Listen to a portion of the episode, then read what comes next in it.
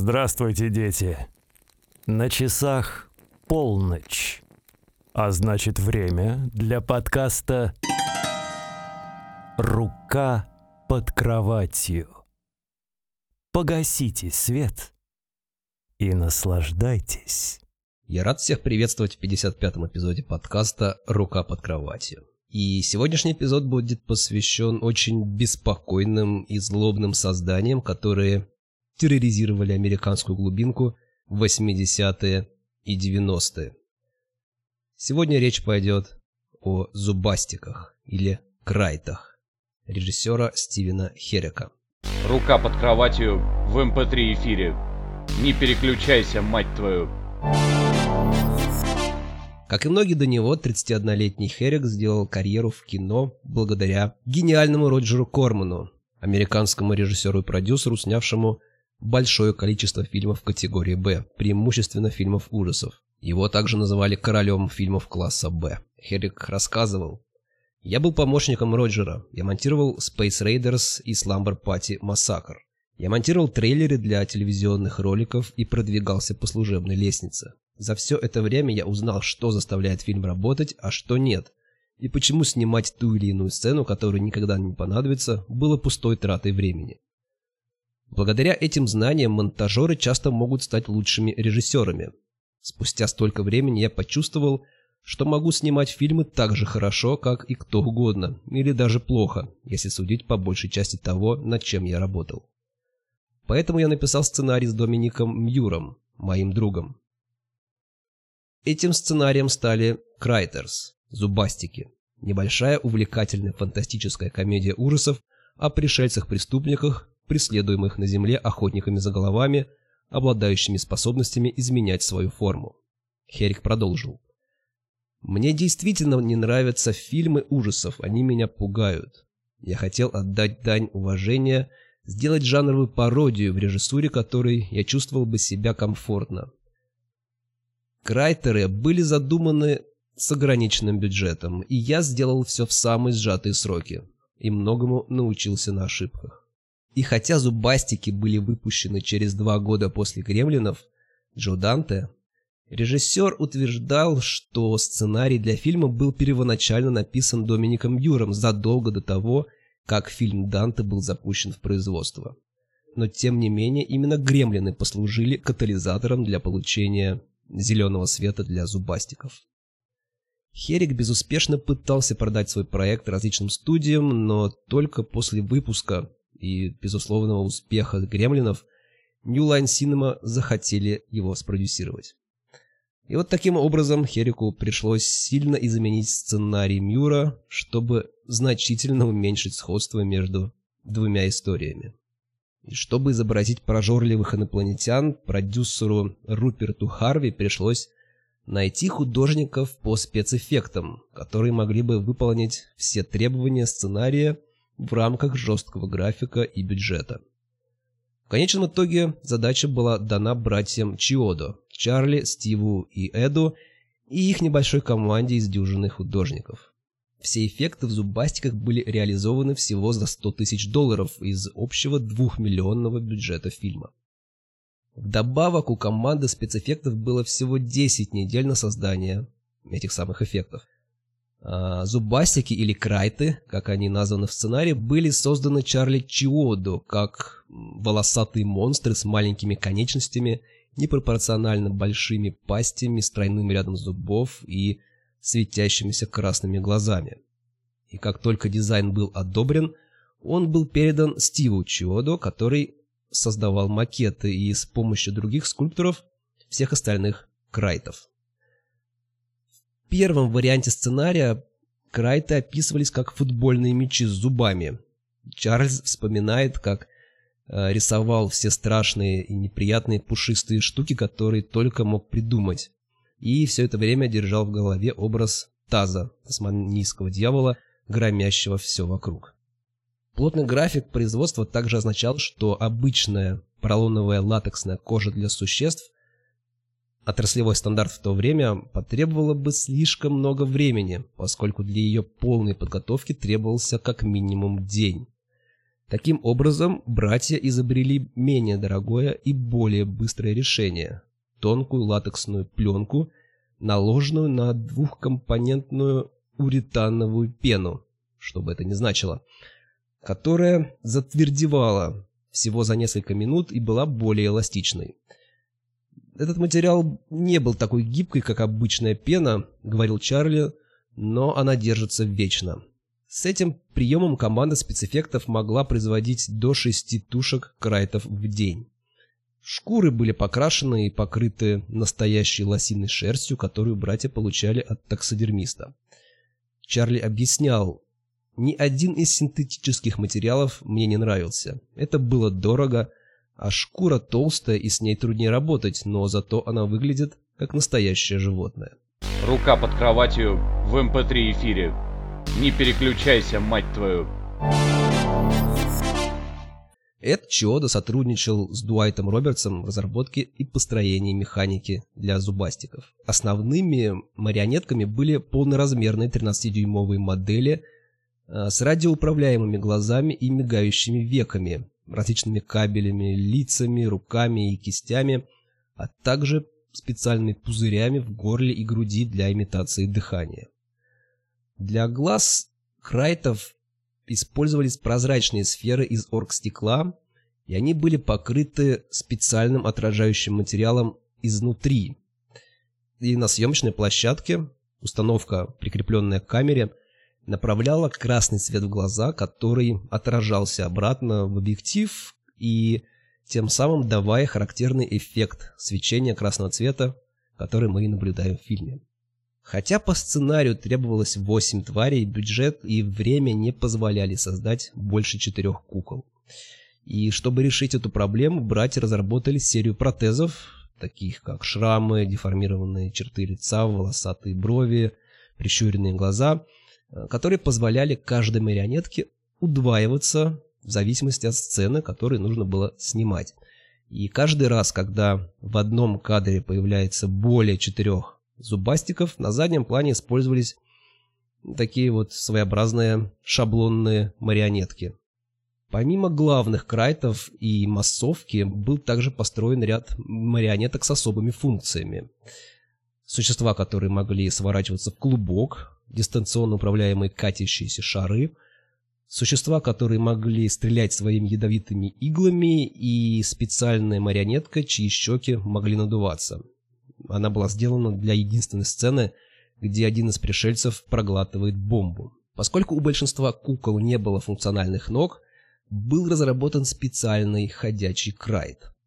И среди других марионеток были ручные марионетки, используемые в основном для сцен с укусом и куклы-каскадеры, которых можно было бросить как футбольный мяч в актера. Эдвард объясняет. Кто-то либо вставал за стену, либо просовывал руку через спинку стула или дивана. Дополнительные кабели контролировали черты лица, такие как движение губ, а позже у Крайтов в головах появились радиоуправляемые серводвигатели.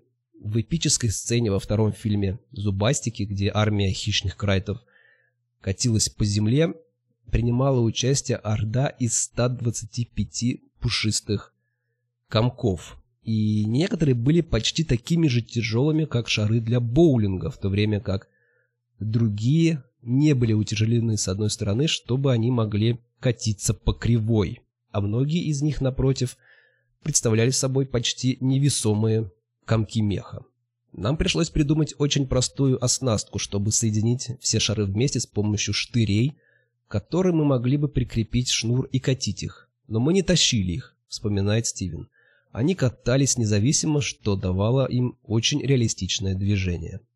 Особенно массивный шар, состоящий из множества крайтов во втором фильме, был почти таким же ужасным по своей конструкции, как и сами монстры. Чарльз объясняет, что это была легкая алюминиевая рама с копьями, на которые мы надевали головы крайтов, и добавляли мех, чтобы скрыть промежутки между головами.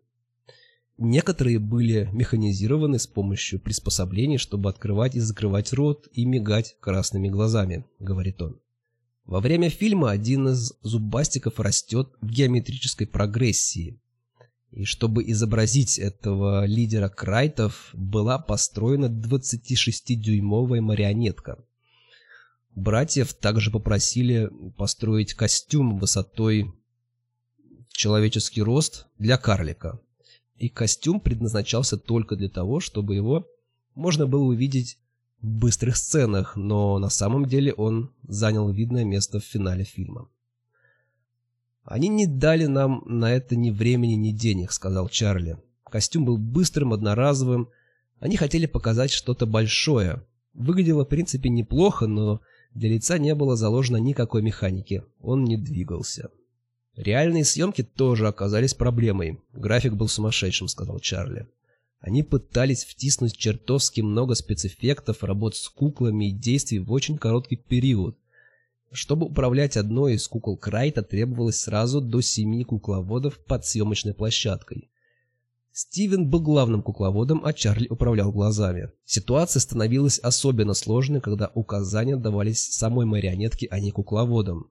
У нас было семь человек под полом, но наверху-то была только одна марионетка, вспоминал Эд. Это было неприятно, было очень много криков.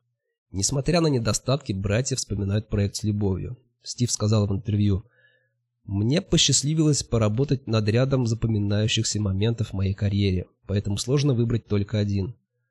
Мне нравилось много проектов по разным причинам. Зубастики были первым фильмом, в котором Chiodo Bros была ключевой компанией по созданию эффектов. Рука под кроватью в MP3 эм эфире. Не переключайся, мать твою. Познакомившись с тем, как создавались эти милейшие создания, предлагаю обратить внимание непосредственно на самих Крайтов. Но перед этим традиционная рубрика.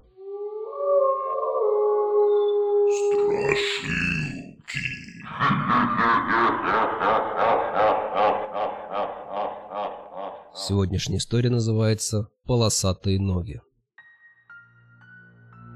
Жила семья, папа с мамой и дочкой. Однажды девочка пришла из школы домой и увидела, что вся квартира в кровавых следах. Родители в это время были на работе. Девочка испугалась и убежала. Вечером вернулись родители, увидели следы и решили вызвать милицию. Милиционеры спрятали в шкаф, а девочка села учить уроки. Вдруг появились полосатые ноги. Они подошли к девочке и невидимыми руками стали душить ее. Милиционеры выскочили из шкафа. Ноги побежали, милиционеры бросились за ними. Ноги прибежали на кладбище и прыгнули в одну из могил. Милиционеры следом. В могиле был не гроб, а подземное помещение со множеством комнат и коридоров. В одной из комнат оказались глаза, волосы и уши детей. Милиционеры побежали дальше. В конце коридора в темной комнате сидел старик. Увидев их, он вскочил, нажал на кнопку и исчез. Милиционеры также стали нажимать на кнопку и по одному оказались на пустыре. Вдалеке они увидели ноги и побежали за ними. Поймали. Это оказались ноги того старика, Выяснилось, что он убивал детей и делал лекарства от неизлечимых болезней, а потом продавал за большие деньги. Его расстреляли. Крайты – это маленькие пришельцы, похожие на дикобразов или ежей. У них большие округлые тела, покрытые черным мехом. В первом фильме мех крайтов стилизован так, что показан их живот, но в последующих фильмах он также покрыт мехом. У них коротенькие конечности с крошечными ногтями на руках и ногах. У них большие рты, заполненные множеством рядов острых зубов, которые они используют для нападения на добычу. У крайтов широкий плоский нос, а также характерные красные кошачьи глаза, которые иногда кажутся люминесцентными на расстоянии. Крайты кажутся немного крупнее в каждом сиквеле, а их мех выглядит более всклокоченным и колючим, в отличие от зачесанного назад в первой части. Их описывали по-разному, например, как крыс, опоссумов, тасманских дьяволов, барсуков или дикообразов. Некоторые крайты обладают различными уникальными приметами в контексте фильма. Например, крайт в третьем фильме обливается отбеливателем, обжигает лицо и обесцвечивает часть меха в белый цвет. А Крайту во втором фильме отстрелили часть волосяного покрова, и этот же Крайт встречается в четвертом фильме. Родившись, Крайты по понятным причинам намного меньше, и чтобы вырасти, они должны покормиться хотя бы один раз. Если Крайт достаточно питается, он может достигнуть достаточно больших размеров. Крайты ведут себя очень неспокойно, у них ненасытный аппетит, который делает их смертельно опасными во время охоты за пропитанием. Как правило, крайты атакуют группами, и одна особь инициирует атаку, в то время как другие атакуют позже, чтобы повалить добычу. Крайты могут ходить, но обычно сворачиваются в клубок, как ежи, и катятся. Во время катания они могут набирать обороты, достаточные для того, чтобы взлететь с позиции и покрыть довольно большие расстояния. Если они сталкиваются с более чем одним человеком или чувствуют себя в опасности, например, одинокий крайт сталкивается с людьми, они обычно стреляют ядовитыми шипами, которые могут парализовать цель до тех пор, пока шип не будет удален. Что касается интеллекта, крайты способны работать вместе, чтобы добраться до своей добычи. А в третьем фильме крайты – формулируют план получения доступа в комнату через вентиляцию. Позже они также пришли к выводу, что могут использовать шахту лифта, чтобы добраться до людей возле крыши. Во втором фильме, когда крайты попадают в ловушку на горящей фабрике, они используют защитный механизм и объединяются в один огромный шар. Из первого фильма становится очевидно, что они могут отлично управлять космическим кораблем и даже из вредности разрушить фермерский дом, используя корабельное оружие. В четвертом фильме Крайты перенаправляют корабль на Землю, а также используют ускоритель роста, чтобы побыстрее вывести больше потомства. В первом фильме у Крайтов более обширное общение в субтитрах, чем в сиквелах. У них оружие. Ну и что? Твою мать! Во втором фильме, после того, как одному Крайту отстрелили шерсть на макушке, он смотрит в зеркало, видит свое отражение, произнося «сука». Диета существ в основном плотоядна, но по сути они всеядные. Крайты любят есть людей и животных и ни перед чем не останавливаются, чтобы поймать их. Они часто охотятся стаями и обычно разделывают свои жертвы до костей, если у них есть на это достаточно времени. Они часто любят возиться с вещами и хулиганить, например, брызгать друг на друга кетчупом, разбрасывать повсюду салат и ломать предметы. Рука под кроватью в MP3 эм эфире. Не переключайся, мать твою. Первый фильм получил очень хорошие отзывы, и начинающий режиссер заработал большой авторитет в отрасли. Когда заходит речь о продолжении, Херик рассказывает. Я был горд и рад, что мне это удалось, но я никогда не видел в нем ничего, кроме забавного небольшого фильма. Но они, имеется в виду боссы студии, хотели потратить на продолжение такую же сумму денег. Однако у меня было совершенно другое представление о том, где должна развиваться история. Но New Line не могла с этим согласиться, а я не был уверен, что хочу повторяться.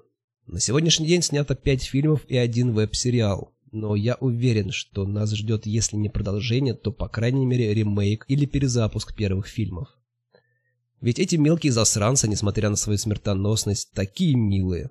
Спасибо, что были со мной сегодня. Всего вам самого наилучшего. До следующего раза. Всем пока. Ах да, и не забывайте про наши соцсети – Наш email horrorhandpodcast.gmail.com, куда вы можете отправлять ваши комментарии или небольшие аудиосообщения, которых, кстати, очень давно уже не было. И я их обязательно включу в следующий выпуск подкаста. Также у нас есть Instagram Horror Hand Podcast, наша группа ВКонтакте Horror Hand. И также спасибо всем, кто слушает нас на Яндекс Музыке, Apple Podcast – и прочих-прочих подкаст-платформах. До следующего раза.